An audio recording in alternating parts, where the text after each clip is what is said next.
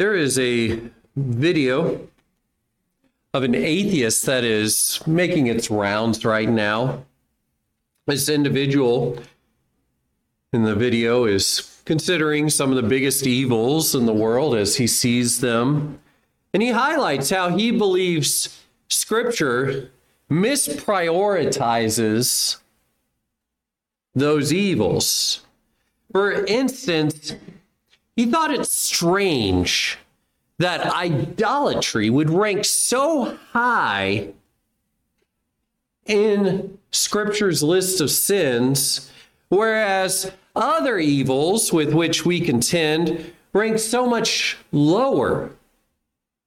And he saw this as somehow a, an indictment on how the Bible presents its morality. As I watched that, I thought it was curious, and I began to think that there's probably many of us who don't think properly about the issue of idolatry. We, we think of idolatry perhaps as just worshiping statues or competing gods, and God doesn't want that. He wants us worshiping Him alone. But, but we don't think of it as deeper than that when it is much, much deeper. In fact, I'll say this idolatry is the root of all sin. Idolatry is the root of all evil. You may have heard money is the root of all evil. That's not what the Bible quite says, right? It does warn about the love of money. But what is the love of money but idolatry? Let's consider, for instance, the individuals in our text this morning. If we were to ask the atheists to give us his evaluation of Jesus, he might say, well, Jesus was a decent fellow. At least he, he's a good guy. And many are willing to say this and that his death is unwarranted. And meanwhile, the religious leaders in our text are plotting and scheming and using their offices to oppress and to secure their place of power, which is, of course, a great evil. It's sinful, and it's obviously something that is to be condemned. But why do they do this? Because of idolatry. Are they worshiping God in what they're doing? no, they are not. Well, they are worshiping something. They're worshiping themselves, actually. They're worshiping what they want out of the situation they are doing what they do because they lack any true fear of God and they are not putting God first in the midst of their situation. This is why evil exists is because of idolatry. And it's this way with all our sin. When we lie, when we cheat, when we steal, when we kill, when we destroy, it all comes back to an exalted sense of self and a desire to just fulfill whatever we want to do in that moment. We become our own gods.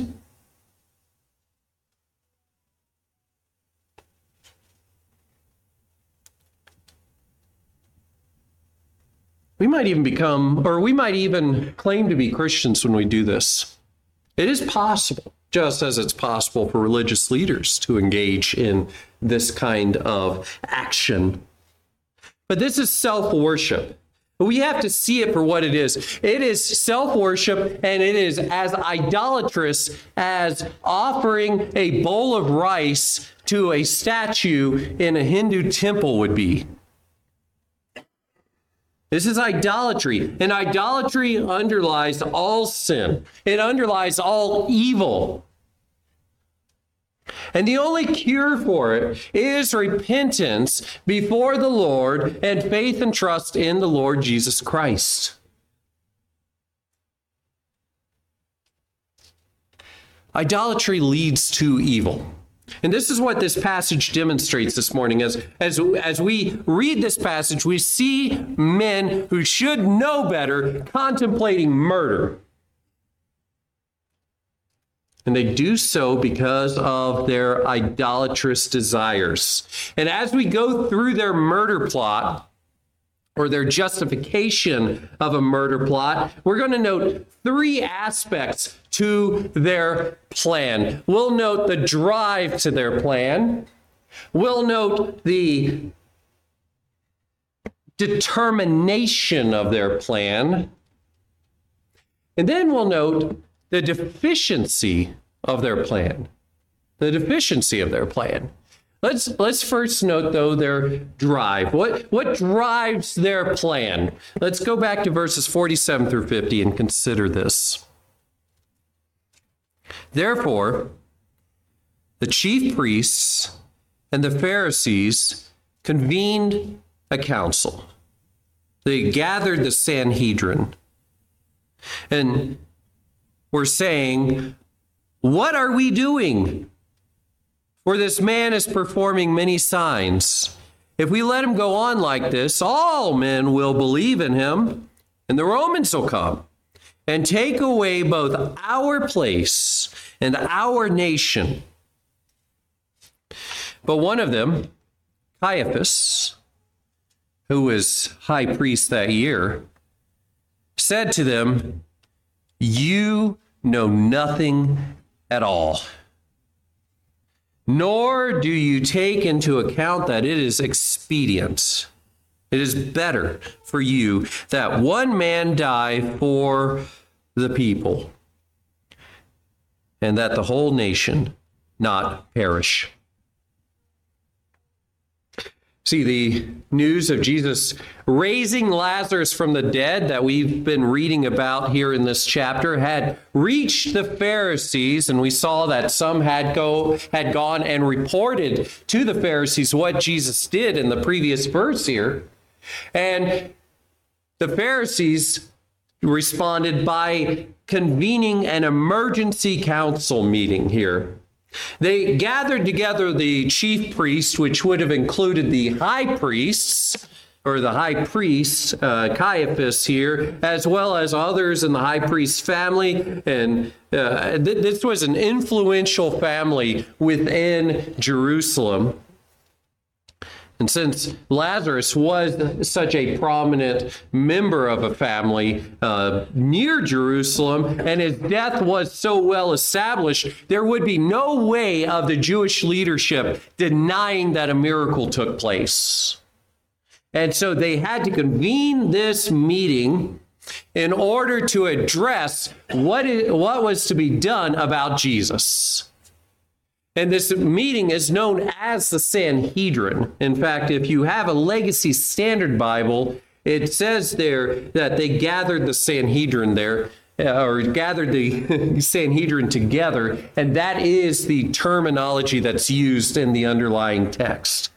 The Sanhedrin, who, who, who is the Sanhedrin? Well, it is the Jewish ruling body in the land. It has uh, the power to judge, to legislate, to, to execute judgments.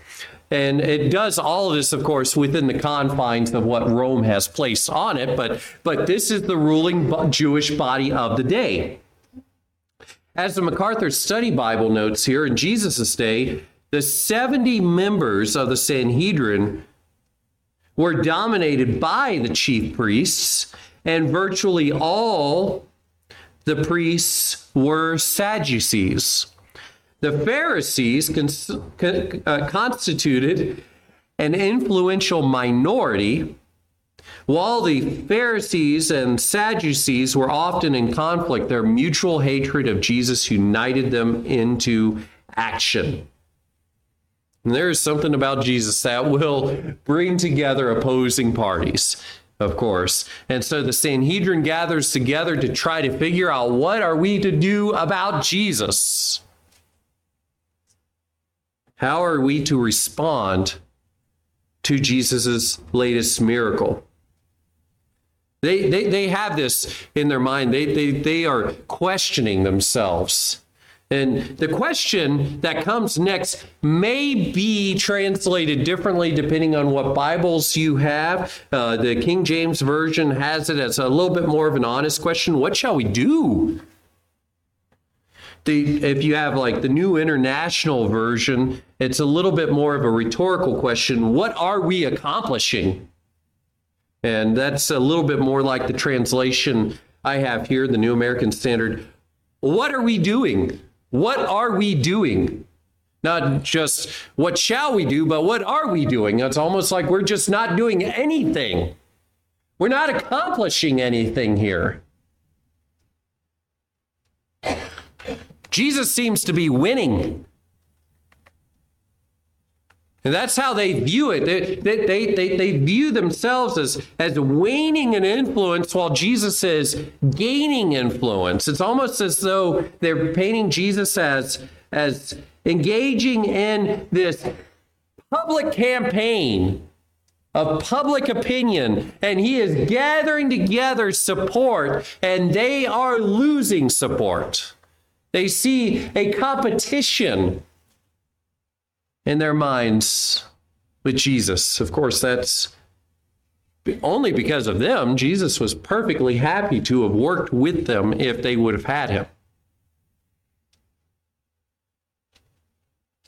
But they they look at Jesus and they say, This man is performing many signs. They, they don't even speak his name, do they? This man is performing many signs. They are just full of contempt for Jesus. But, but in their contempt, they accidentally admit to the truth. He is performing miracles. And this is something that, that, that can't be denied. Jesus is actually working miracles. This isn't like some of the fake miracles that people perform today or it's like someone comes in and it's not something you can see oh i have a headache. Oh well then let me touch your head. Does your head still hurt? I guess not as much. Oh look it's a miracle. And that's not really anything you can measure or see right? But when you have a guy who's been dead for four days coming up out of the grave that's pretty measurable. That's pretty undeniable. And that's the kind of thing that they are contending with. They say he's working all these signs. And they knew this, they've known this for a while. And look back at, at John 3. Remember John 3? It's not been too long ago. We were in John 3.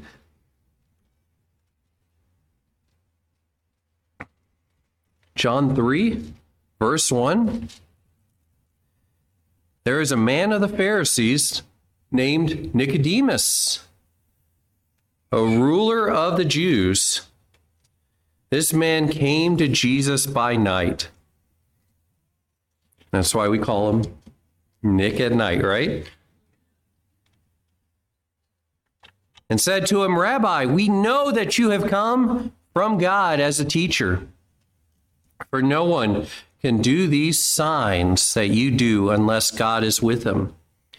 Even back toward the beginning of Jesus' ministry, there was a recognition that Jesus was performing true signs, true miracles, and that must be a connection to God.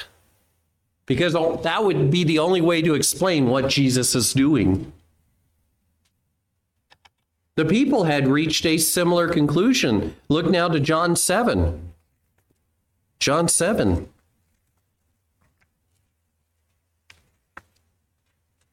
In verse 31. John 7 31.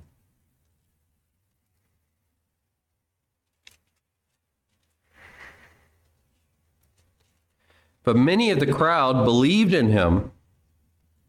They were saying, when the Christ comes, will he not perform more signs than those which this man has? Will he?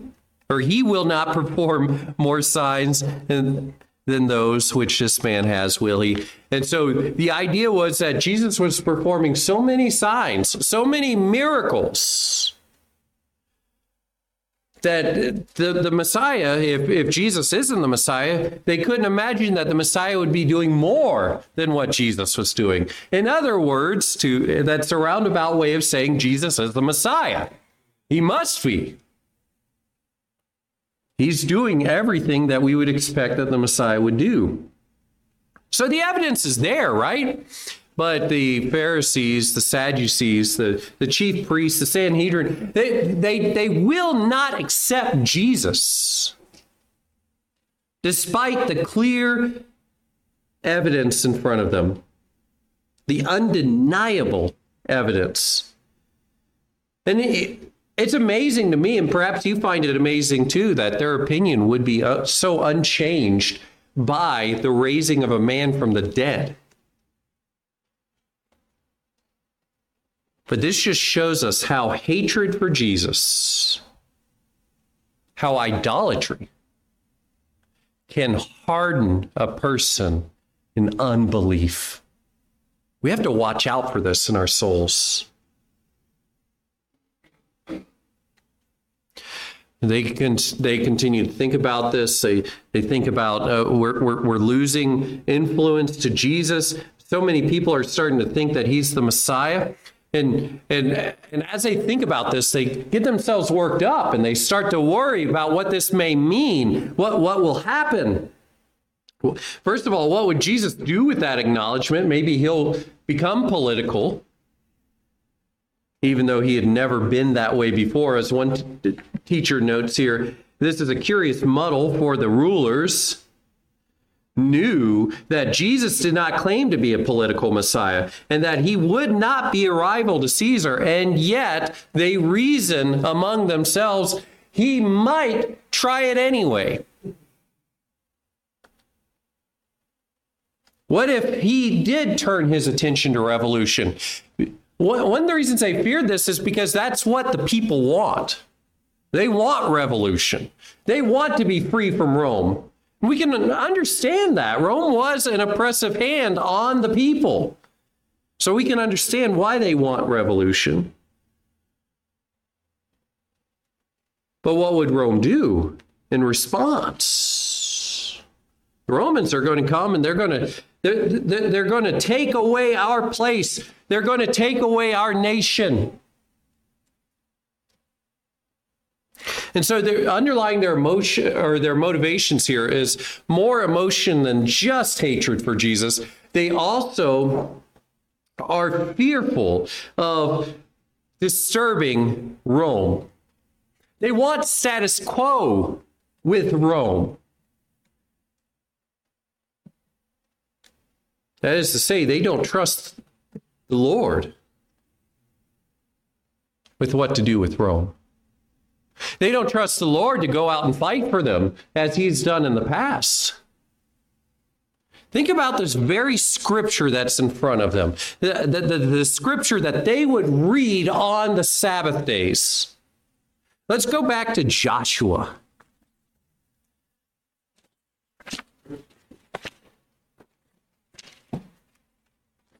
Joshua.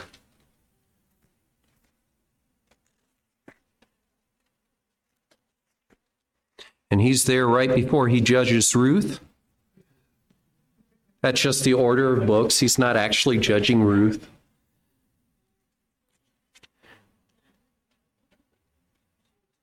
Joshua chapter 23 Joshua 23,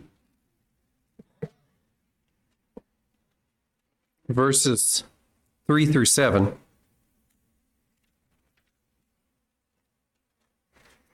We read there, and you have seen all that the Lord your God has done to all these nations because of you. For the Lord your God is he who has been fighting for you. This is after the conquest, after they have come into the land, they've seen how God has given them victory over the peoples of the land. Verse 4 See, I have apportioned to you these nations which remain as an inheritance for your tribes, with all the nations which I have cut off, from the Jordan even to the great sea, toward the setting of the sun. The Lord your God, he will thrust them out from before you and drive them from before you. And you will possess their land, just as the Lord your God promised you. Be very firm then to keep and to do all that is written in the book of the law of Moses, so that you will not turn aside from it to the right hand or to the left so that you will not associate with these nations, these which remain among you, or mention the name of their gods, or make anyone swear by them, or serve them, or bow down, bow down to them. They are supposed to have faith that the Lord is going to go and fight for them, that this is the land that God has given to them. And if they would have had that faith when Jesus was walking the earth, I, I can't imagine how differently history would have unfolded. But unfortunately, that is not the way of things. They rejected what the Lord has told them. They rejected the Lord's king, who he would install on Zion. Psalm 2. They reject the king who would break the nations. Ironically, then, they, they do engage in idolatry as they claim to be holding on to the oracles of God. They, they, they worship a Lord of their own making. They don't worship the Lord of Scripture who has sent them this Messiah. And they would find no forgiveness of sins unless they repent before this Messiah, because that's actually why he came, was for the forgiveness of sins. Because they are not turning to him, they are idolaters. That's hard to see. That's hard to say in this text. We say, oh, they're worshiping the same God we are. By name, yes, but in practice, no. And that's something we have to see, not so that we can see this in others so much, but so that we can see it in ourselves. It is possible to be a Christian in name and to be an idolater. And we have to recognize that and root that out if we ever find that inside of ourselves. How do we know they are idolaters? Well, look at what they feared. They feared the loss of first our place. Our place. Oh, your place. Yeah, they actually emphasize the, the personal pronoun there. Our place.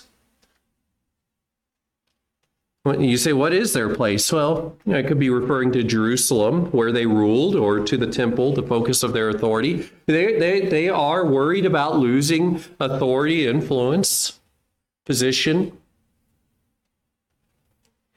And it's funny because they put that first, and then uh, our nation, you would think as just patriot, patriotic men, they would, they would be afraid of the Romans coming in and destroying their nation, maybe destroying their people. They, they put nation second, though. It's more about our place, our place, and our nation. They put the possessive on the nation, too. Interesting.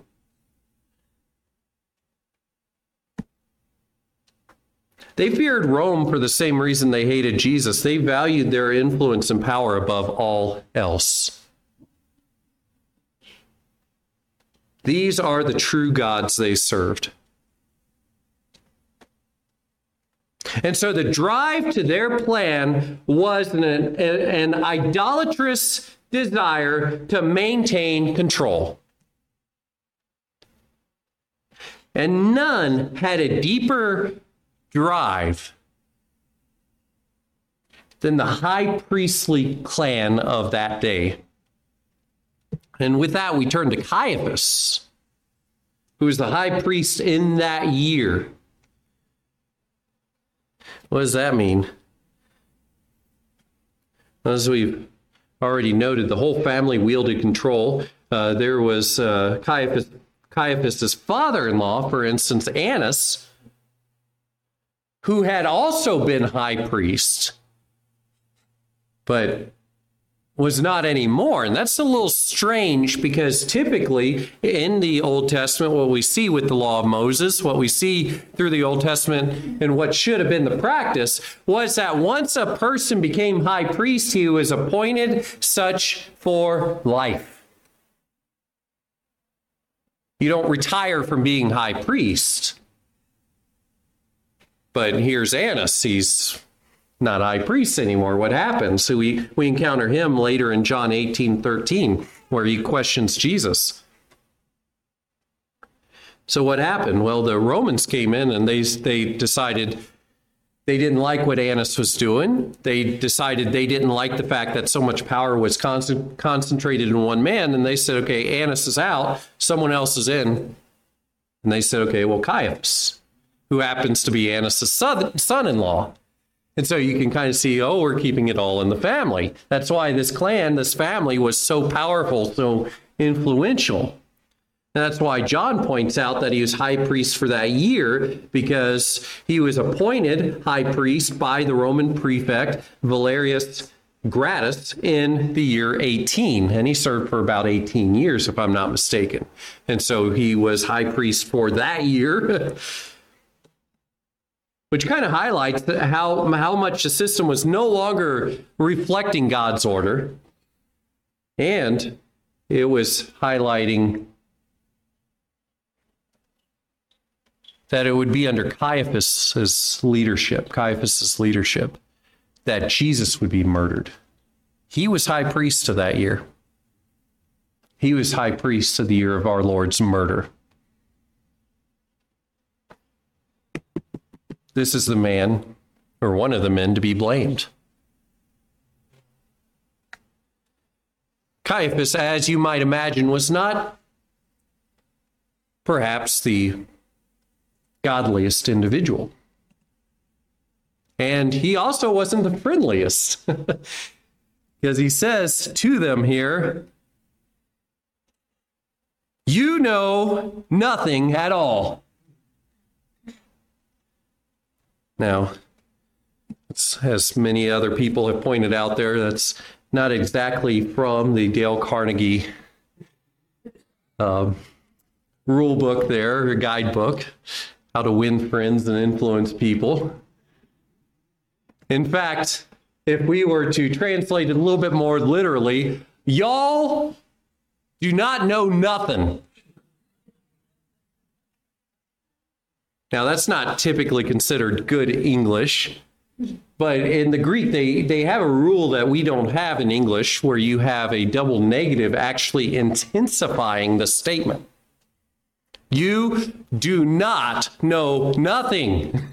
and so, so there's almost this emphasis that's being placed. And the y'all there is emphasized as well in the original language. And so it, it, this, is, this is perhaps a very contemptuous, sweeping condemnation of the entire Sanhedrin. Caiaphas was not exactly a, a genial kind of fellow. He's rude. And he speaks with such disgust. Why? Because of his strive for power. What is the God he's worshiping? Himself. That's right.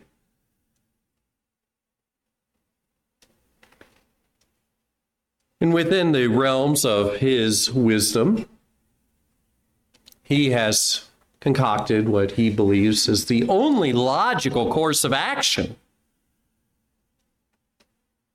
The Sanhedrin has been failing because it has failed to commit to the murder of Jesus. And that's what he says next. He continues, You do not take into account that it is expedient or better for you that one man die for the people and that the whole nation not perish. If you are unclear as to how a religious leader of all people could, could get to this point, just remember the expression, the ends justify the means. This, is his thinking. And you can you can see what kind of person he is since he's employing that kind of thinking. The ends justify the means. We need to save the whole nation by killing this innocent fellow. That's his thinking. Of course, that ignores scripture. What does Proverbs 17 15 say? It says this He who justifies the wicked and he who condemns the righteous, both of them alike are an abomination to the Lord. Caiaphas isn't concerned with that. He's using his faulty reasoning, his idolatrous reasoning, to make the best political decision for him, for the rest of the Sanhedrin, and for the nation. And so, what does he say? He says that, that this man must be sacrificed. You know this this word when it says he he he dies for the people, F O R. It, it's such a such a uh, simple word, F O R for. It can mean a lot of different things.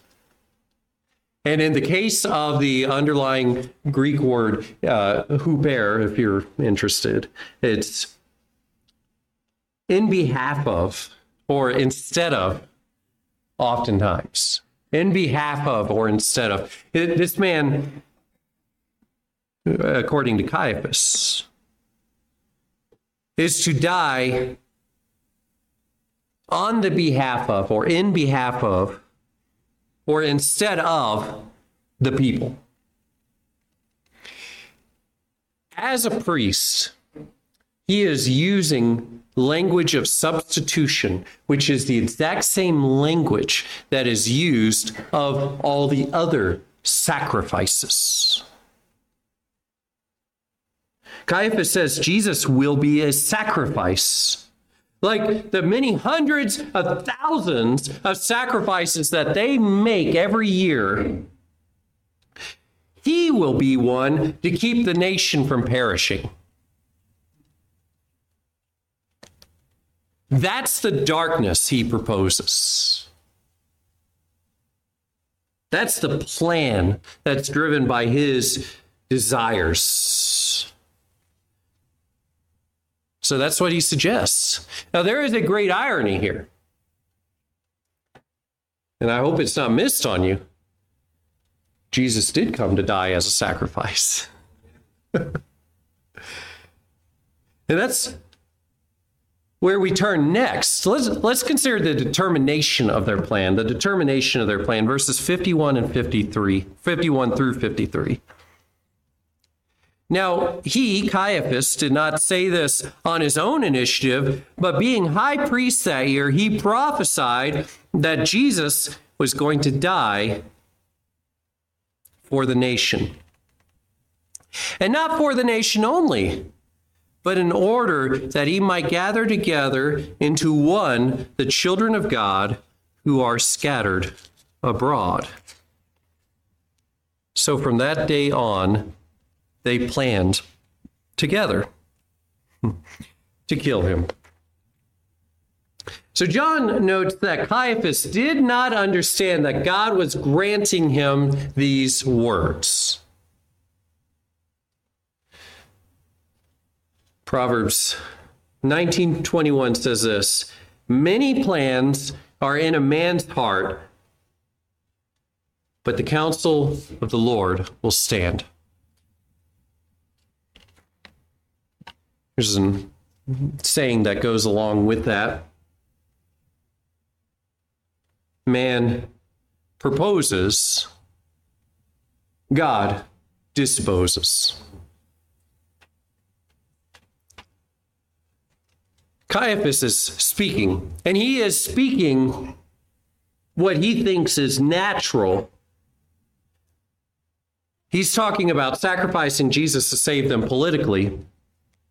What he's unaware of is that the Lord is working sinlessly through his machinations to accomplish his own divine purposes and making Christ the sacrifice for sin. And this is how the Lord works. He works behind the scenes and he works sinlessly, even through sinful people. And I want you to be clear on that. God is, God is not causing Caiaphas to sin. God is not the author of sin.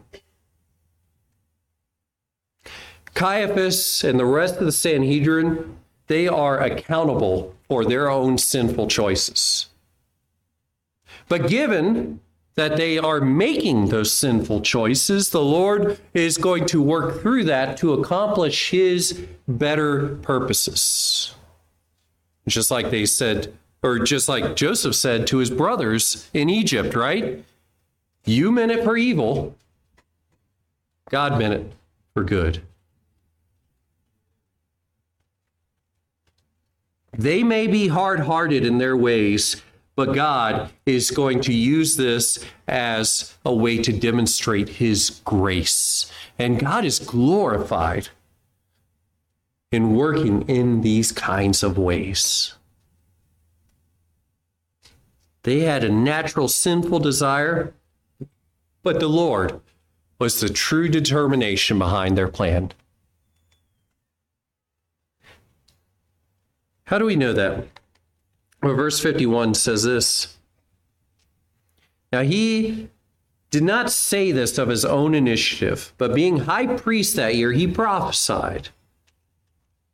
Because Caiaphas was in the position he was in, as dishonoring as Caiaphas was to that position, the Lord still spoke through him and he received divine prophecy.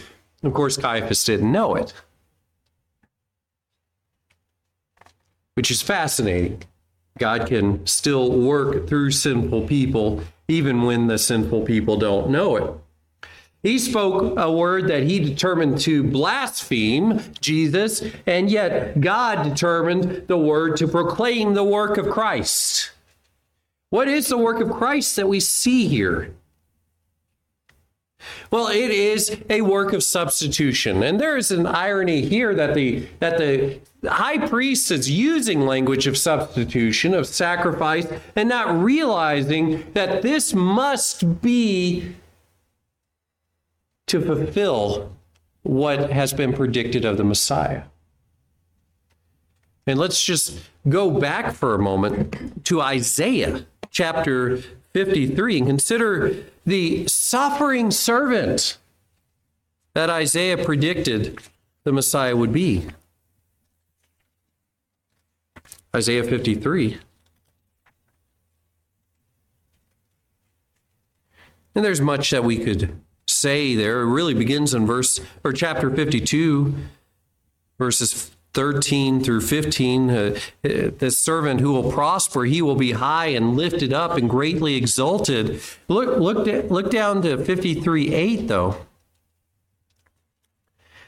by oppression and judgment he was taken away we're reading about the oppression and judgment even now and as for his generation the people who are in that era, the people who are leaders of that generation, who considered that he was cut off out of the land of the living, he would be killed for the transgression of my people to whom the stroke was due. It wasn't Caiaphas who considered that. And it wasn't the gathered Sanhedrin. Now, there would be some of the Pharisees who would come to believe in Jesus, of course, you know, but but we're not talking about them uh, at the moment. We're talking about the whole, the, the, the council as a whole. They, they don't consider this. Some would come to consider it. But this is why he came. He came to die for the people to whom the stroke was due. He came to save the nation. The, the, the whole of the Sanhedrin, they, they, they seem to be ignorant of this connection. But Jesus would come and die as a substitute, as an atonement. And the Bible uses very clear language of substitution that he would die for believers. And let's let's just look at at these places here together. Second Corinthians. Second Corinthians. Second Corinthians 5. Because it's so important that we see this for the sake of our own souls. Second Corinthians 5:21.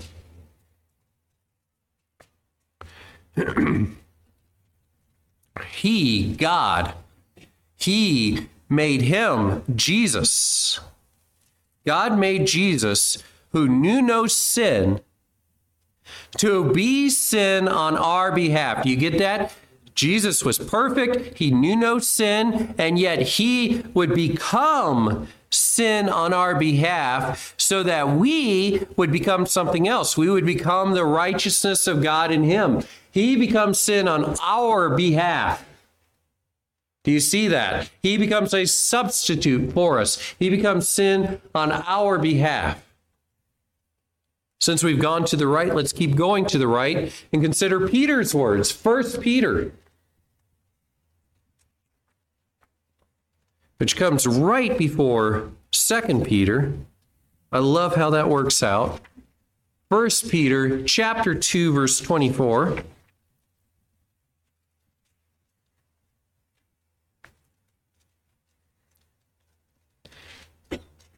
And we read there, he himself bore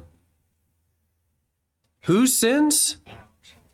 Our sins in his body on the cross. See, he's a substitute. He bore our sins in his body on the cross so that we might die to sin and live to righteousness.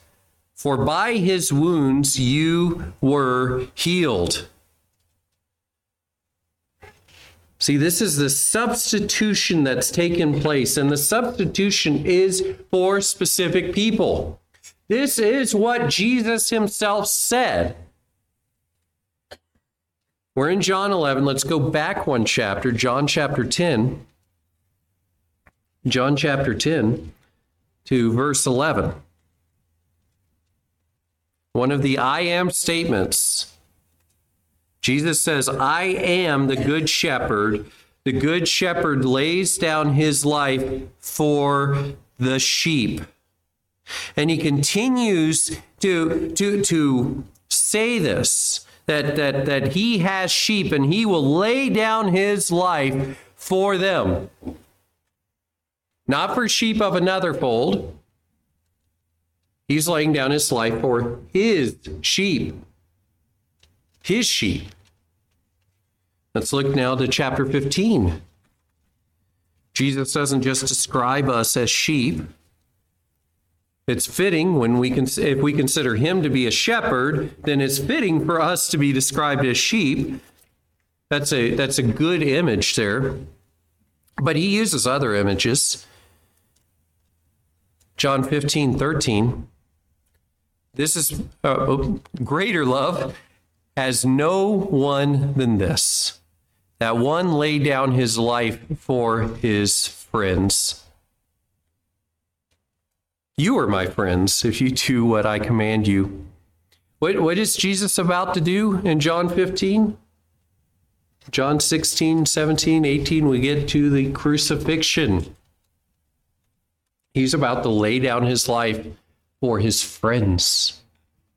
For his friends. So we're his sheep, we're his friends. Who does he lay down his life for? For us. For us. And so substitution is for specific people, it's for believers. I understand there are folks who have taught this a little bit differently, and they say, well, you know, Jesus just kind of died up there. He didn't really die for anyone in particular. He just kind of died for the faceless masses out there. And, and, you know, if you come to believe in him, then his death is for you. But that's not the kind of description that Scripture provides for us. Scripture tells us that he died for the people, for the nation, and not just for believers in Israel, but also for all of the children of God, so that he might gather together all of the children of God. Who are the children of God? Are the children of God, are the children of God just everybody?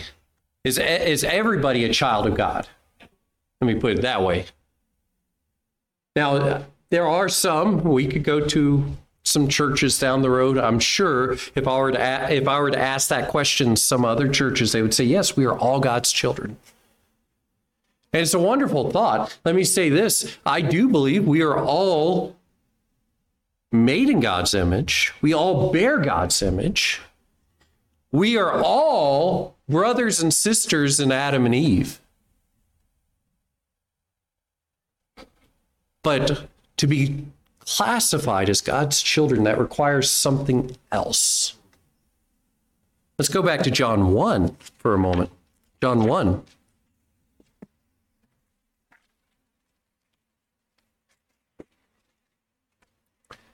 John 1, verses 12 and 13. But as many as received him, to them not to everybody, but to them, he gave the right to become children of God.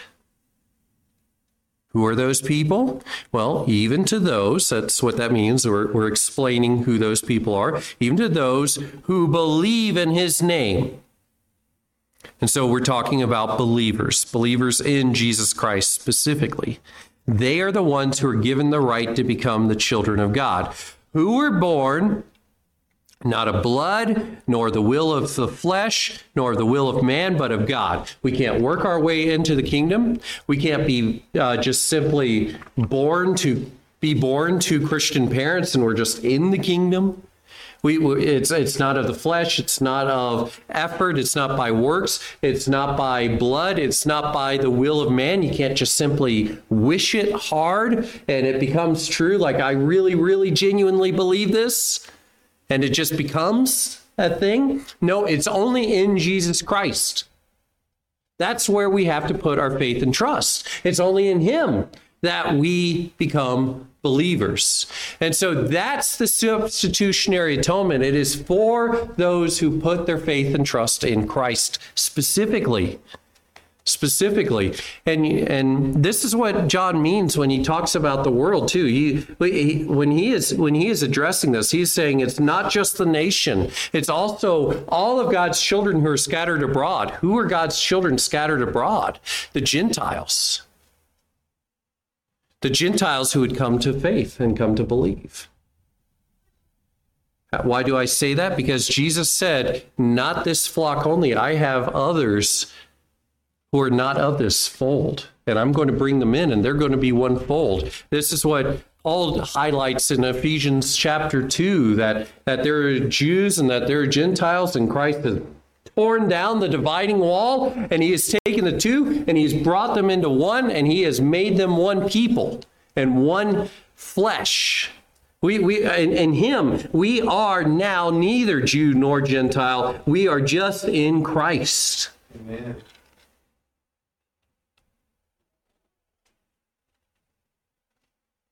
When John says that God so loved the world that he gave his only begotten Son, he is saying it's not just to the Jews, it's to the Gentiles too. when John is writing in, in, in 1 John, and he says it's not to us only, it's also to the whole world. He's, that's what he's saying. It's not to the Jews only, it's also to the whole world. This is how he's bringing it together. It, God is gathering together in Christ all of God's children. And it is through the substitutionary atonement that our sins are paid for. And it's in Christ that we can become the children of God. Now, that's the determination uh, behind their plan. Of course, they have their determination as well, but a fleshly one. And how do they respond? Well, they they are going to plot from that day on. They are going to plot the murder of Jesus. They're they're planning together to kill him.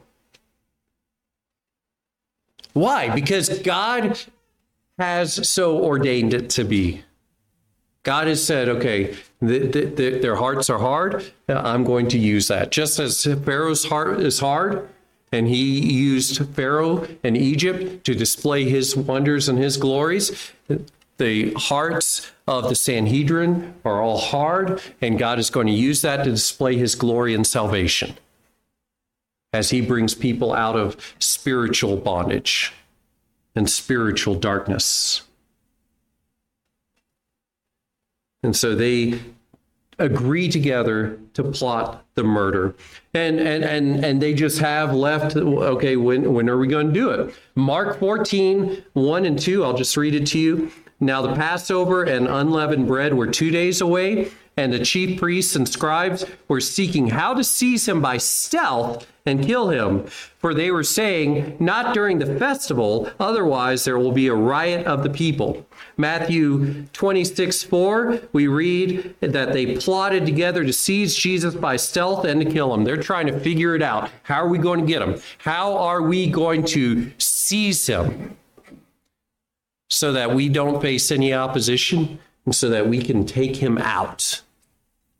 They are determined to kill him because they are committed to their idolatrous ways. But let's note finally here, and we won't spend as much time on this, the deficiency of their plan. Verses 54 through 57. And Therefore, Jesus no longer continued to walk publicly among the Jews, but went away from there to the country near the wilderness into a city called Ephraim. And there he stayed with the disciples. Now, the Passover, the Jews, was near, and many went up to Jerusalem out of the country before the Passover to purify themselves. So they were seeking for Jesus, and they were saying to one another as they stood in the temple, What do you think? That he will not come to the feasts at all? Now, the chief priests and the Pharisees had given orders that if anyone knew where he was, he was to report it so that they might seize him. Jesus is not surprised by the plots of man. He knew, he knew back in chapter 7, verse 1. He knows now, and he just simply withdraws. He he goes to the countryside to to this to this town. We're not exactly certain what what town this is. Uh, one possibility is Ephron, which is a city that's mentioned in the Old Testament. It's near Bethel. It's about 12 miles north of Jerusalem.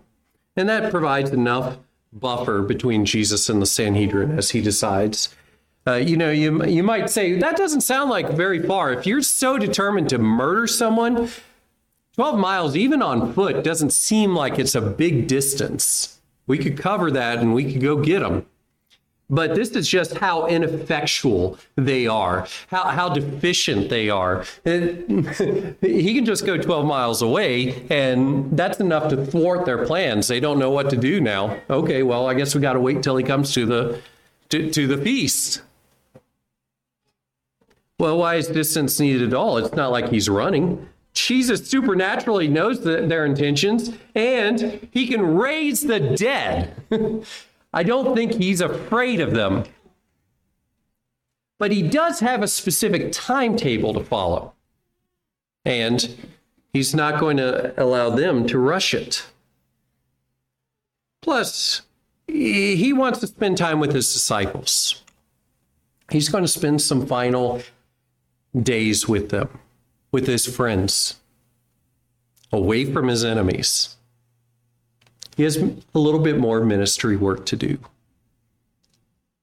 Not that the Sanhedrin's going to benefit from it,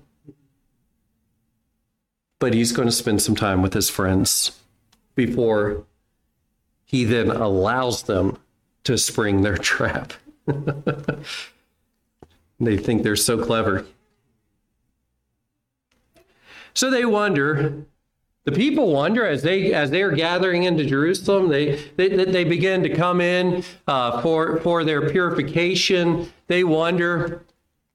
Uh, is Jesus going to show up this time? Maybe the Sanhedrin has scared uh, Jesus away. He's not going to come. They're wondering about it, and there are a lot of people coming. Uh, just just to be clear here, when when when the Passover was was was growing near, people would start migrating to Jerusalem by the thousands.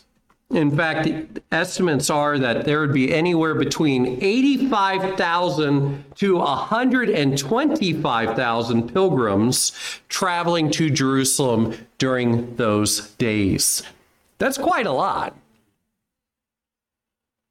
And they are all wondering, is Jesus coming? Why are they wondering that? Because we read that the chief priests had issued orders they had issued orders if anyone knew where Jesus was, report it. If you've seen something, say something, right? This, this is tyrannical government 101, right? They're trying to get the people to report on him.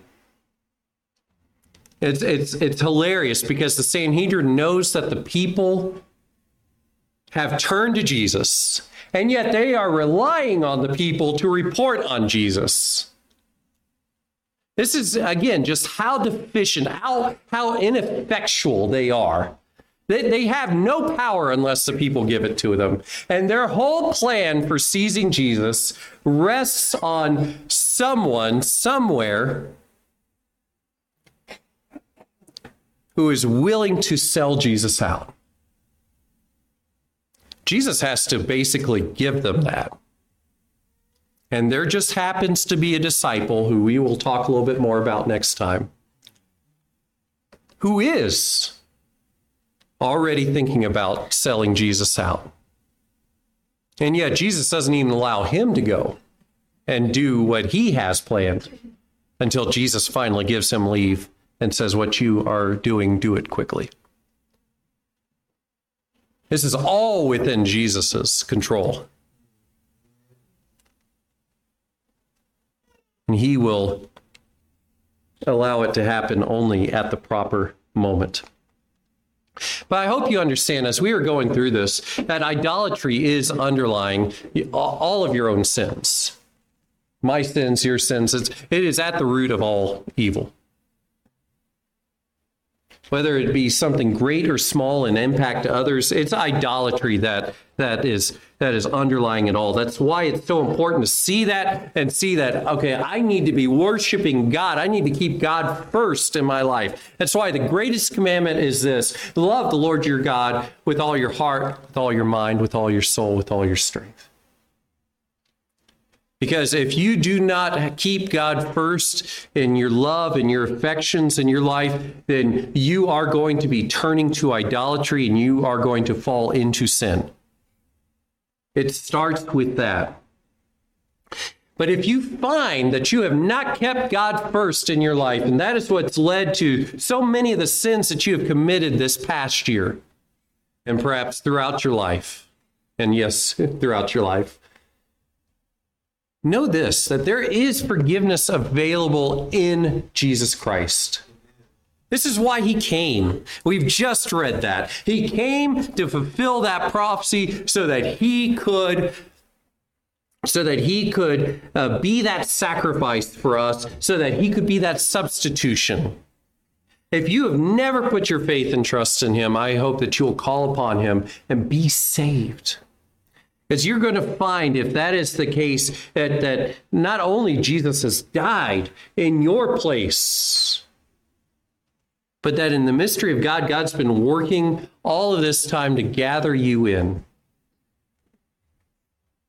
I hope that the rest of you will, will praise God for his providence and for his grace, which comes in spite of our sins and in spite of ourselves.